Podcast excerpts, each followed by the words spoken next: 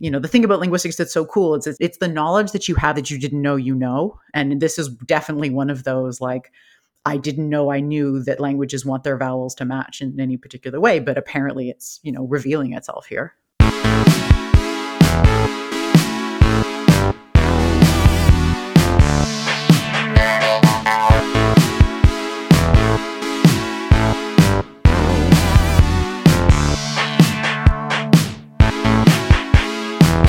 Hey everyone, welcome to Nerding About. I'm Space Michael, and with me as always is someone who loves a good sweater as we head into a sweater season, and that is Dr. Kaylee Byers. I do love a good sweater. I'm knitting on one right now, actually, and I had a issue recently trying to knit a bauble that was not going the way I wanted. Do you know what a bauble is, Michael? Uh, like a bobble head? Kind of, but with yarn.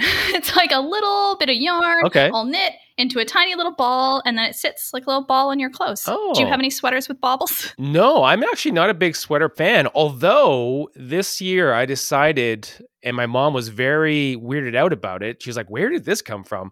I think I'm going to get into turtlenecks this season. Yeah. because it is kind of like a sweater, but it's also a shirt. And sometimes I get very hot very easy, like especially when I go inside Mhm, and I, you know, it's too much. So, but a turtleneck, I think I can do. I'm actually surprised that you don't own like a whole closet full of turtlenecks in various shades of black and white and gray because of your hero Carl Sagan. That is surprising to me. I have the I have the one red one that I uh, pull out when I do the Carl Sagan, but uh, now there's going to be lots of colors. Okay. Well, I'm really excited for you. And I'm excited for one day when you get a bauble on your sweater. and as we've just learned, baubles can perhaps be multiple things. And we're going to be learning about how words, uh, how words come together. today, some special kind of words. So, today we're joined by Dr. Anne Michelle Tessier, who's an associate professor of linguistics at UBC, and she's the director of UBC's Child Phonology Lab. Hi, Anne Michelle. How are you? i am very well thank you it's exciting to be here We are delighted to have you. And we were actually originally, fun fact, going to have you speak at a nerd night right around the time that the pandemic happened. And we were going to talk to you about the topic we're talking to you today about. So we are really excited. You know, a year and a half later. it's fine. yes it was a fun fact that for, for quite some time was not a fun fact at all and now it's a little bit funner again yeah, it's a little fun.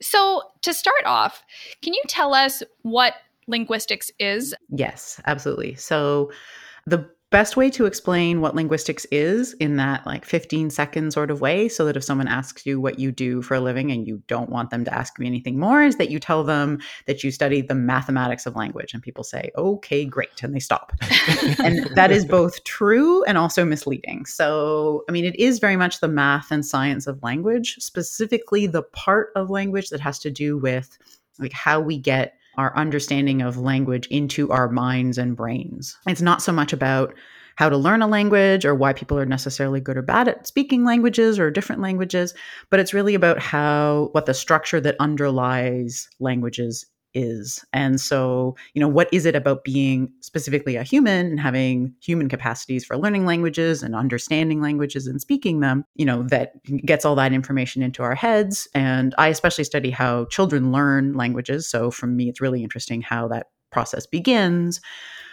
But it's also, you know, about yeah, how that stuff is represented in our heads and then how that affects you know how we speak how we talk how we listen how we understand and you know how that breaks down how we make mistakes and then also how languages are different and similar and so on at like a at a structural level How does the math come in there? so we use a lot of like formal representations for things so you know um, this, the math component of phonetics which is sort of the lowest level of i'd say language representation that we study has to do with you know the actual facts about articulation and acoustics. So you need to know things about you know the physics of the sound waves and so on and what the human ear does with those um, like the psychoacoustics but then all the way up to sort of like formal representations of language meaning. So you know like what does the word the mean?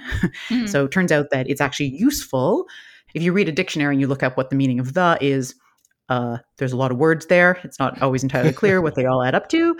Um, but it turns out one way that linguists do that is to actually try to be really precise about, you know, sort of like what it means to be, for example, salient. You know, if you say like we try the something, it usually means something about the most salient representation of that thing. You're only talking about one of them. Mhm. So we have these really formal models that come from philosophy and other models that come from like machine learning, also sort of all over the place, try to represent what those meanings look like. Mhm. And that makes really the, the other sort of mathy part about it or the sciencey part about it is that then we make you know falsifiable predictions about well if you think that that's what the means then it shouldn't be grammatical in this sentence and it should be in that one is that true yes no crap what what do we do about it and then across languages what does the look like So I think what kind of struck me there was um, for everybody who, who has asked the question, like, what good is math for in my everyday life? Like, actually use it all the time when you're talking. yes indeed absolutely absolutely your brain is doing some fast math at all times true I love it. I love it.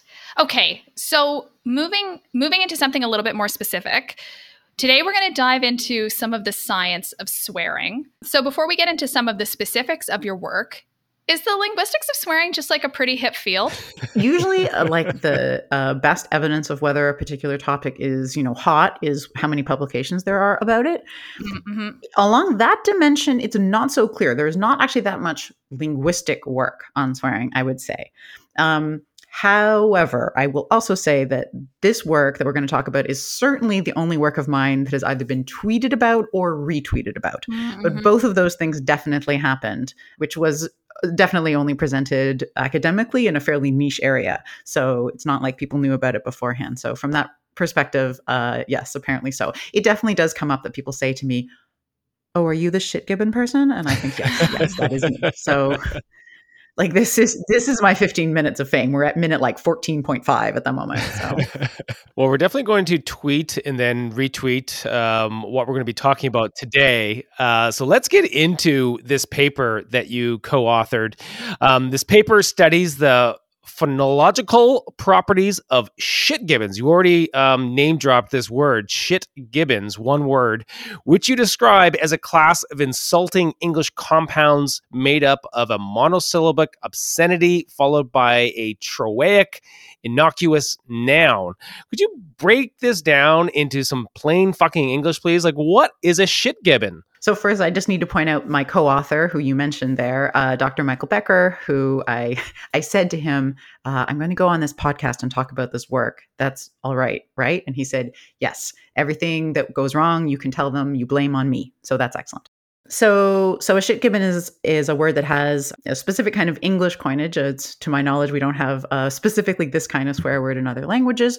So it's two words put together into a compound, and the first word is just one syllable. So uh, the filthier, the better, I think, but Yes. it depends, wh- however you like. And so you've got that one syllable word. Um, so, for example, shit would do very well. And then the second word has to have a couple properties. It has to be two syllables. The first syllable has to be the one that's stressed. So, like gibbon works well, where like da stress on the first one, as opposed to, for example, guitar, which is a fairly similar word, but where the second syllable is stressed. So, it has to have these two syllables. The first one has to be stressed. And then semantically, this one isn't a swear word on its own. I mean, gibbon is a little weird because it is like calling someone a monkey already sounds a little, you know, it's kind of insulting. But that the best of these, I think, is usually like there's a the second word is somehow, you know, kind of a fairly normal-ish word. So maybe an animal or a food or an object. So like fuck trumpet is another really good one. and, you know, trumpet inherently isn't a swear. I don't know. Yes, or, or cock waffle is another good one, right? So Yeah. just enjoyable words. It's just they're just they're just stuff. I will actually say that when we were designing the study we're going to talk about, the way that we picked the second words is we just went through uh, a lot of common emojis. So we were looking at like foods and objects and animals. Like that's how we did it. We were like, which of these can we use? Oh, that's cool. For some reason, I thought that some of them were pulled from common use. Yeah. So the the ones in common use, well, I mean common, the ones that were in any use that we could find, there's I think like four or five of them. Okay. Uh, yeah. Very few of them. Most of them we just invented. Yeah. So, besides being very silly and fun, which from my standpoint is a reason to do anything, Accurate. why did you want to, you know, embark on this study and spend lots of uh, time going through it. Right. Okay. So here is the thing. Somebody, um, this particular swear word was uh, shit gibbon was used on the internet, and a bunch of people noted that it was pretty fun in 2018, I believe. And me and a few other linguists, uh, including Michael Becker, but not only, had the observation that there's something particularly good about this set of them. And it's particularly good from the linguistics perspective. That is to say, we were like, as linguists, we have an educated guess about why these particular insults sound so good. And so I will tell you in a minute what that was. But basically, our goal was let's see if we can quantify that and test it. Is our intuition right that these ones sound better than other similar insults for this? This phonological reason. So, phonological meaning having to do specifically with the sound patterns. Spoiler alert, it worked. Uh, so, the the intuition is this. Okay, so we look compare three of these. So we've got cock waffle, shit gibbon, and fuck trumpet. And all three of those words, in addition to having those properties I said before with the one syllable and then the two syllables with the stress, they also have the following property that the swear word, the vowel in the swear word, and the vowel in the stressed syllable of the other word, so the, the, the first syllable of that other word, they're the same vowel. So in shit gibbon, they're both i. In fuck trumpet, they're both uh and then in cock, waffle, they're both ah. Okay. so that makes them sound good. So we might describe this as a harmony in lots of language systems in the world that are not swearing, they're just minding their own business building words. There are lots of languages that say vowels nearby each other within a word or something like that have to share some similar properties. They don't necessarily need to be exactly the same like they are here, but they have to share some properties. So we were like, okay, I think that's what's going on. That like this sort of general fact about sound patterns is kind of being like grabbed by the English lexicon and being put to work in this place. We like things that sound the same, but specifically vowels. Okay, so if you sort of cross match these words, so like instead of shit gibbon, you think about shit trumpet or shit waffle, and then like cock trumpet, cock gibbon, like these just don't sound as good. so what we did is we ran this experiment where we did a couple manipulations, right? We took a bunch of like the swear words and then these second words and we mixed and matched them. And we just asked people, how funny does this word sound insult sound to you? And also how satisfying? We weren't really sure how to get at this question so those are the two questions we asked. And basically people gave us the same results. Like we got the same for both those questions. You could just conflate the data it looked the same. And we had people answer on a five point scale so, you know, uh, between one rate this word's funniness or this insult's funniness, and it's also its its satisfyingness. And so some of them were like shit gibbon, where the vowels matched, and some of them were like uh, shit trumpet, where they didn't. And interestingly, we also picked ones like uh, shit shovel. So cases where the vowels didn't match, but the first consonants did. So both shit and shovel start with sh. Our hypothesis was uh, across the world's languages, that sh matching isn't really a thing that language systems impose. Like there are lots of like, you know, like in poems, you have alliteration. We have places where like we like the consonants to be the same, but no grammatical system requires that sh's like the first consonant of adjacent syllables be exactly the same in precisely this way.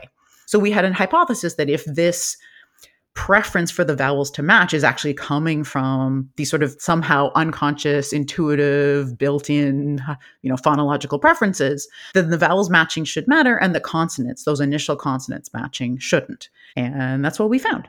Question. Did, well, I just this is I might cut it, but yes. Did you ever consider dick pickle? did that ever come up? We absolutely, we absolutely did. Thank you. This is actually maybe kind of scientifically useful, so maybe you want to use this. We wanted it to be the case that we could really say it was the vowel.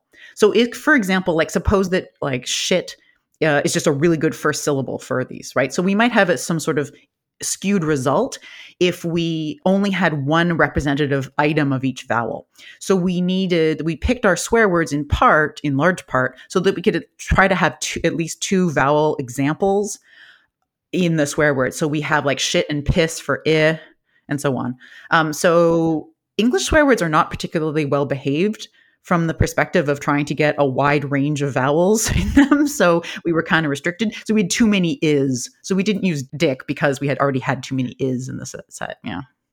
We also had to use ass, even though it has no initial consonant, because we needed another ah I came into this, you know, thinking with this question about wanting to figure out why we swear, but you've kind of just answered it because what you're doing is you're saying we use these words because they sound good and that's why we use them. And that's ultimately why we swear because it sounds good when we say it. It, it makes us feel good. It sounds like saying those words together is pleasing you know and i can remember like the first time that i ever swore and this is a weird thing to say out loud but i grew up in a very strict christian home so not allowed to swear and I was on my trampoline in my backyard, and there were these bullies that would come over and basically take over my trampoline and say, you know, get out of here, kid. This is our trampoline now. I'm enraged. One day they were about to come over and they're like, hey, get off of our trampoline. And I just looked at them and I said, fuck off. So what you're saying is that the U and the O, like even though they're different vowels, but they're similar, and that's why fuck off just feels so good to say. And in that moment, I just felt this rush of adrenaline. And I was like, yeah. And then, of course, I cried and my mom grounded me because I confessed to her. I said, I swore, I'm sorry. I'm going to hell. I, I have a lot of things, remarkably large number of things to respond to this story with. One of them is um, that so you're right that the vowels uh and ah are like are quite similar and yeah. but and so we had the hope, in fact, in our study that similarity would also matter. So, because like I said, lots of the world's languages, they don't necessarily say vowels have to be the same. They just have to say be similar, often along a dimension like is your tongue forward or back in your mouth? Are your lips rounded or not rounded? So, along these dimensions, like that's usually what languages care about the most. So, we set up the vowels that we chose, uh, alluding details here. Um, in order to be able to ask whether similarity of vowels was good enough. And in fact, it was not. But that could be a, a, a limitation of our study. It was like similar isn't doesn't matter. It's you got to be the same. Having said that, it's also the truth that those swear words like fuck and shit and dick, all of their consonants are very sort of like extra consonanty. So we have kind of a scale of how consonanty you are. That's not the technical term. Um, basically, how sonorous you are is a more technical term. And uh, the F's and K's and D's and P's, all of those sounds that obstruct the airway considerably when you make them, they seem to be particularly like lend themselves to swear words in English anyway. So we don't have a lot of like like words that begin with M and end in L do not sound particularly sweary in English. You know, like we don't have a lot of so, and that is also, I think, well, actually, I don't know how English specific that is, but it's certainly an English thing. My suspicion is that it's actually not so much about the sounds is that that those are the words that are from the like Anglo-Saxon kind of vocabulary, so they just are old and I don't know old stuff sounds crusty, but this is pure speculation on my part. I don't actually know whether that's true or not. I love the idea that we prefer crusty old crusty old swear words. so you were just talking about sort of origins, and one thing that you noted in the paper is that the term "shit shitgibbon is maybe better known in the UK than North America. I hadn't heard about it mm. before well, first chatting with you. Especially Scottish, I believe. Oh. Especially Scottish, I believe, is the claim. Yes. To my roots. Yes. It should be in my blood. That's weird that I weird that I don't know it. So how do these types of terms differ around the world? Do some cultures tend to use different composites? Do you do you know if it differs? Yeah, I I mean I I really I don't. I will say that I mean obviously there's you know there's a large literature um, that actually isn't usually, especially in the ling- linguistics sort of field, like it's in sort of adjacent other fields, I would say, that has to do with questions like, you know, why people choose, why certain cultures choose particular forms or kinds of words that they do to swear, right? So this this area I don't know much about. So an, a thing that we also did in the paper was try to see whether there was any evidence just in the non-swearing vocabulary of English that sort of like would support this similarity. Um, and we did find that. So we just tried to look at like compound words in general and whether they tend to have the vowels be the same in those two adjacent syllables. And the answer was like, yeah, more often than not. I mean, I don't think that it's something that people are consciously aware of normally, but it is something that we've sort of got lurking maybe in our in our lexicon. and so you could imagine like that being different across dialects right or languages even right that like you use particularly more of a certain combination that that might of, of words that that might kind of get like amplified. And you know you might sort of grab onto this one combination and then it, you know that becomes a cool way to do something and then it kind of takes off you know? That's really cool. I also want to know what your favorite version of these terms are. Uh, mine from reading from your paper is one that i learned and uh, will take with me to my grave which is fuck puffin. It just sounds both harsh and adorable. So i really love it. Do we have to wait to hear michael's before i tell you mine? Doesn't michael have a oh michael do you have one? I mean I mean, fuck trumpet is is uh, it makes me laugh a lot. So, and it and also there's a visual to it that kind of you know as if like blowing something up someone's ass kind of thing, and um, that's funny to me. Yes. So I so uh, there's two that strike me. Um, uh, I I really like ass badger. I think that somehow I really like I like that one. I, the other one I especially like is piss biscuit. Um, yeah. So I've and the thing about piss biscuit, and it's actually also true of fuck, fuck puffin, is that um, so obviously the vowels match, right? Like I've been saying, that's that's crucial, and they they that makes them sound better than, for example, if we mismatched. So like uh, piss puffin, not as good. I mean, kind of cute, but not as good. And likewise, uh, fuck biscuit, again not bad but not as good but yeah. one thing that uh, strikes me is that they have this va- matching vowel thing but also the consonants okay they're not all the same consonants but a lot of them are made with the lips so f p and b are all labial consonants so right you making some hissing noise but your, your lips are involved and then p and b are both like where you stop the air entirely so i actually think that those consonants also have a certain ring to them somehow. There's a there's like a sound symbolism thing going on there. Um, that isn't something that we found in our study. We didn't mean to look for it but like when you look for it it isn't actually in our data. Like people that i don't think those words were overall better though we weren't necessarily like fully quantifying that. Mm-hmm. but i think that's i think that's sort of lurking in there as well.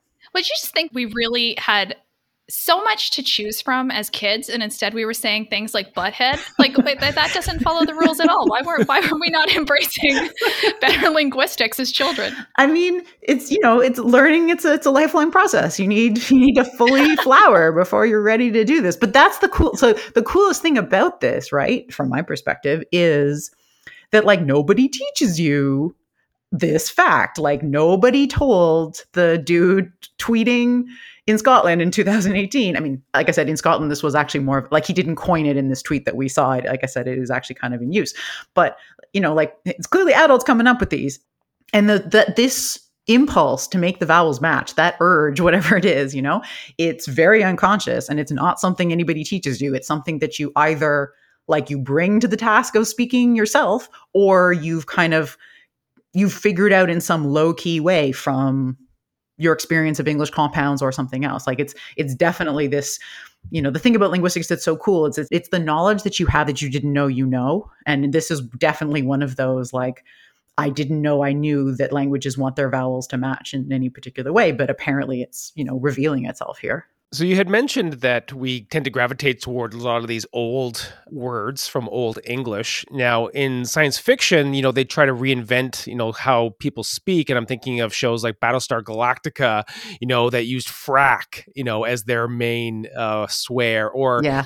in the good place, you know, because it was this heaven place, you couldn't swear, so they used really novel ways to replace those swear words. So do you think that with your study have you basically sort of laid the groundwork that in the future they'll also they may find different words but they will follow the same pattern? Huh. yeah it's a good uh, question which again i know nothing about but you know um, the thing that strikes me is it, so it's so often the case in linguistics that what happens is you notice one thing. You're like oh that's some that's some like interesting quirk. What's that word about?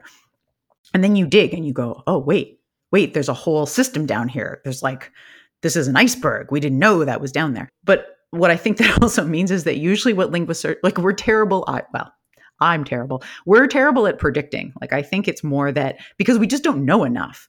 You like see the system and you're like, oh, oh, that'll happen. And then you run that direction and you're like, no, this is totally wrong. I mean, the crucial thing is that I the people who study language change and language contact are maybe the only linguists who have any good insight on how things, you know, develop. There are obviously these, you know, there's uh, fairly well established aspects about historical linguistics about how things, like how meanings tend to come together and come apart, how sound changes tend to converge and diverge, and so on.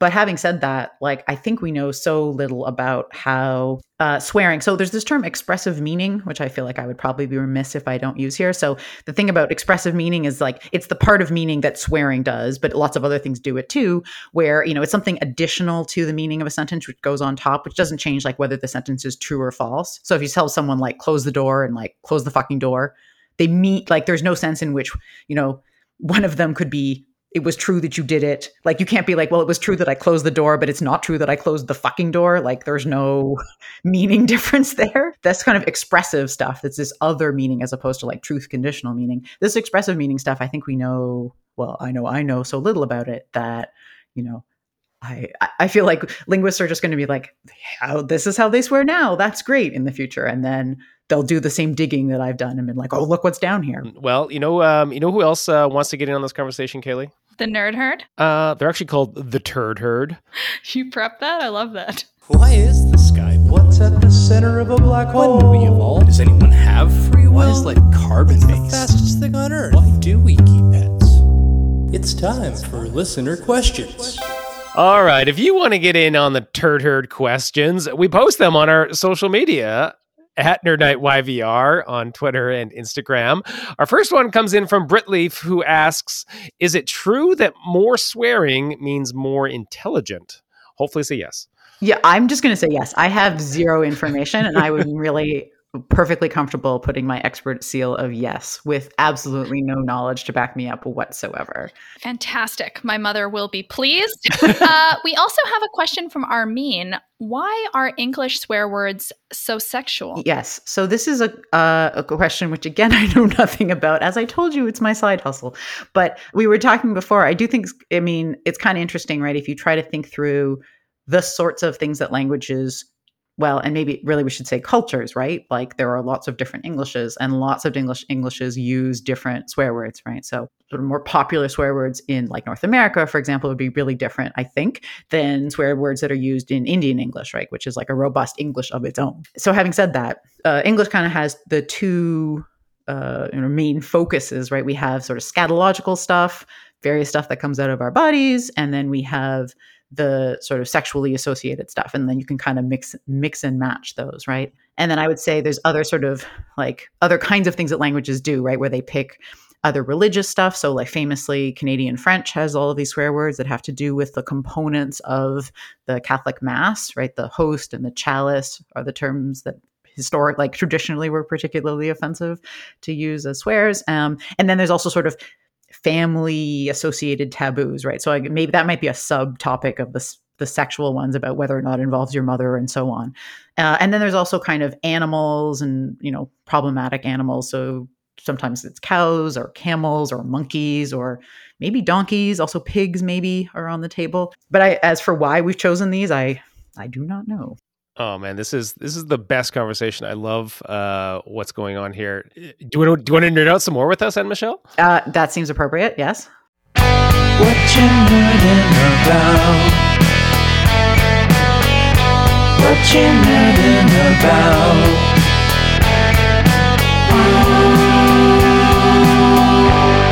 All right. If you want to get in on the nerd outs, we post them on our social media. You can let us know what you're nerding out about. Anne Michelle, what are you nerding out about recently? Okay, so this is a. Uh, I have no idea the demographic of whether this has come up on the show before.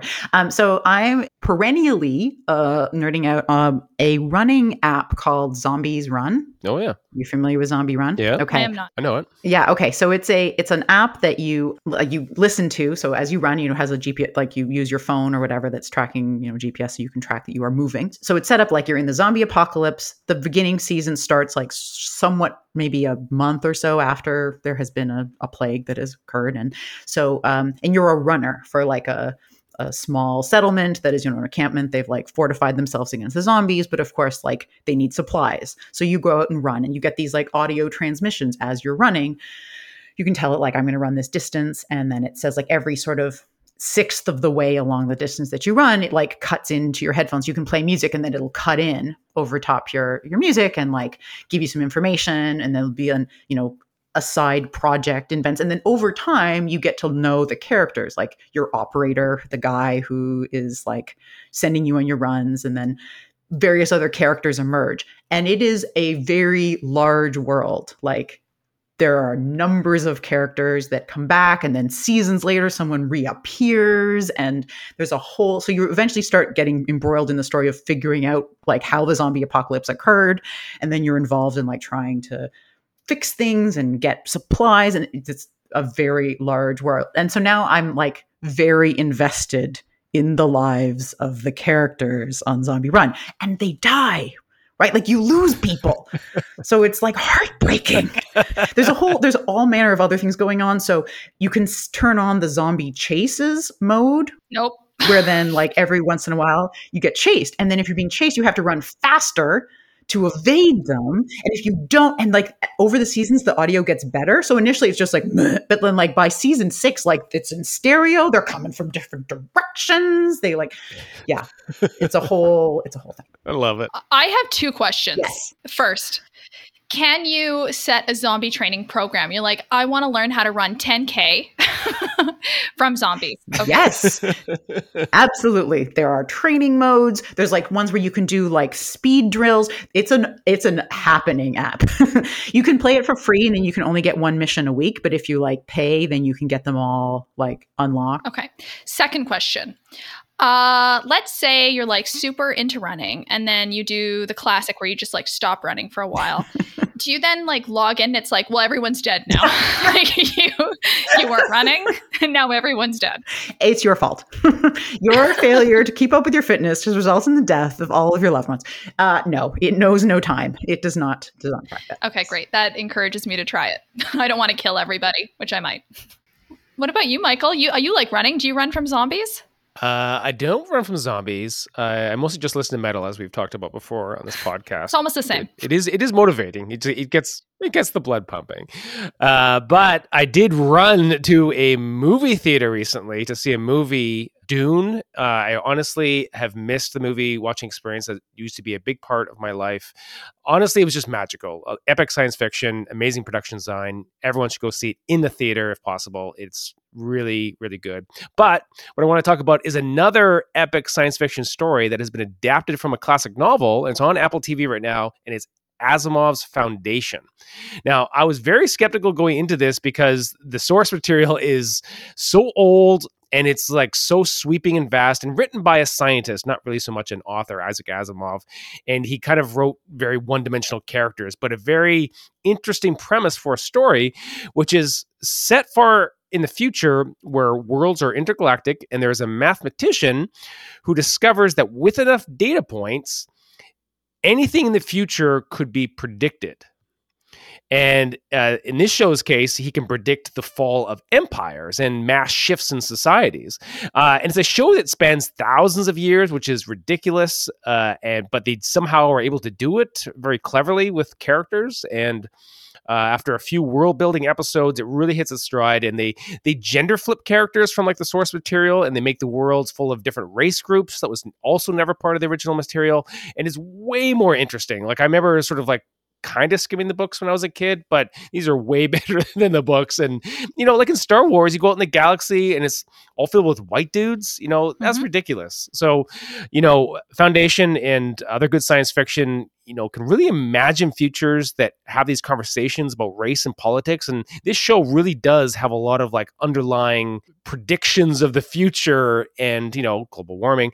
And we can have this conversation and set it in the future. And i think that can be really valuable to kind of distance ourselves from it Uh, it can be really powerful. So, you know, everyone go check out Foundation. I think it's really great.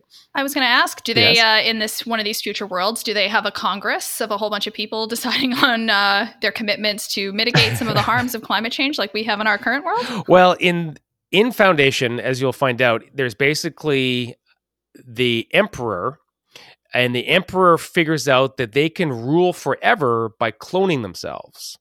And so there's always three versions of the emperor. There's it's the dusk, dawn, and I can't remember the other name. So basically, an old version, a present version, and a young version of the same person.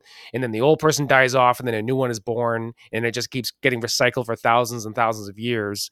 So this one person, there's this continuity um, that is supposed to hold the empire together.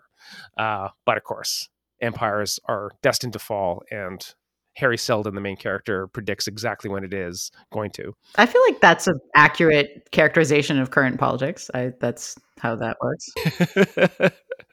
uh, Kaylee, what are you uh, nerding out about? Well, friends, I went on an adventure. I have lived in Vancouver for almost a decade, and I finally visited Steveston, which is not far from here. Ooh. And I hear is lovely, and it was lovely. Um, Did you go to the bakery? Did you get the Romanian bread? no, what? Oh, wait, the one with like the wood fire oven. Yes, yes, yes. I stood outside and I looked inside through the rain and looked at the $50 batch of the thing of bread and I was like, no, no. did I want it? Yes, I did. I didn't get the bread, but I did visit the cannery. So the cannery is a, a historic site from 1894 and it was set up by the Gulf of Georgia Cannery Society, which honors the importance of Canada's West Coast fishing history and shares stories about fishing history and fishing communities. And there was a lot to learn about the history of the site, and there were some great plastic fish fillets as far as the eye could see. I thoroughly enjoyed that. But what I actually want to talk about was an exhibit that they had on called The Haunted Sea. Now, we went right after Halloween, and when we arrived, they said, Ah, we've got this exhibit up. It's still up. It's covering some other stuff. Do you want to see it? And we said, Well, yes, obviously. so let us see The Haunted Sea. And I was imagining some like scary anglerfish lurking around, haunting whale songs, some glowing jellies. And what was on display was a whole lot scarier than that. The exhibit was essentially a display of the impacts of plastic pollution on the ocean. See this cute picture of a whale? Did you know its stomach is filled with plastic, including flip flops? Oh. See this net over here? That's an otter that's caught in the net. Oh my god. but god. the display that caught my eye the most was this room filled with these beautiful iridescent jellyfish. Now, I love jellyfish. I have a tattoo of one. I'm very into them. And so I got in this room. I thought, oh, this is beautiful. I took a picture of my friend. And then I saw this sign that says, Do these plastic bags look like jellyfish? Turtles think so too. it's like, oh, my gosh. So, um, well played, Haunted Sea. Well played. Anyway, the display really stuck with me, and it's not because it's not something I don't already think about. I am definitely somebody who has full blown climate pollution anxiety, but it's rare that I actually get an opportunity to engage with sort of like an artistic take of it and really spend some time thinking about the impacts that we have on the planet. And so at the end of the exhibit, there was a little board that asked us what we were going to do to help plastic pollution. And uh, both my friend and I put our little magnets under the section that said we were going to tell somebody about the haunted sea. And now I've uh, now I have done that. Yay! Oh, me and the turtles are wrong in a bad way. I Oh. know. I was like, oh, kinship with the turtles, but eh, it's not going to end well for us. Well, Anne Michelle, thank you so much for joining us here on Nerdin' About. If people want to go and maybe read this paper about shit gibbons, is there a place that people can go or perhaps learn more about your work uh, as a linguist at the UBC Child Phonology Lab? Um, well, I mean, I think you should check out the UBC Linguistics, uh, our webpage, and from there you can find all manner of different links, both to my own lab website, my own personal website. Uh, it's probably the easiest way to find this work and and all the other work. But if you look for a Tessier and Becker paper um, from 2019 at this point, I think. I don't actually know what happens when you Google for my name and shit gibbons, but it's probably this paper. Definitely don't go to like images, I guess. Well, thank you so much for um, really broadening our uh, language, the terms that we use. really appreciate you for that. And, uh, and thank you, everybody, for listening. If you want to hear more from us, you can follow us on our socials at Nerd Night YVR on Twitter, Instagram, and Facebook. This episode was hosted by us, surprise, uh, edited by me, and uh, mixed by Elise Lane. We'll be back in a few weeks, but until we meet again, the next time you swear, just embrace the fact that you're uh, doing some linguistic mathematics.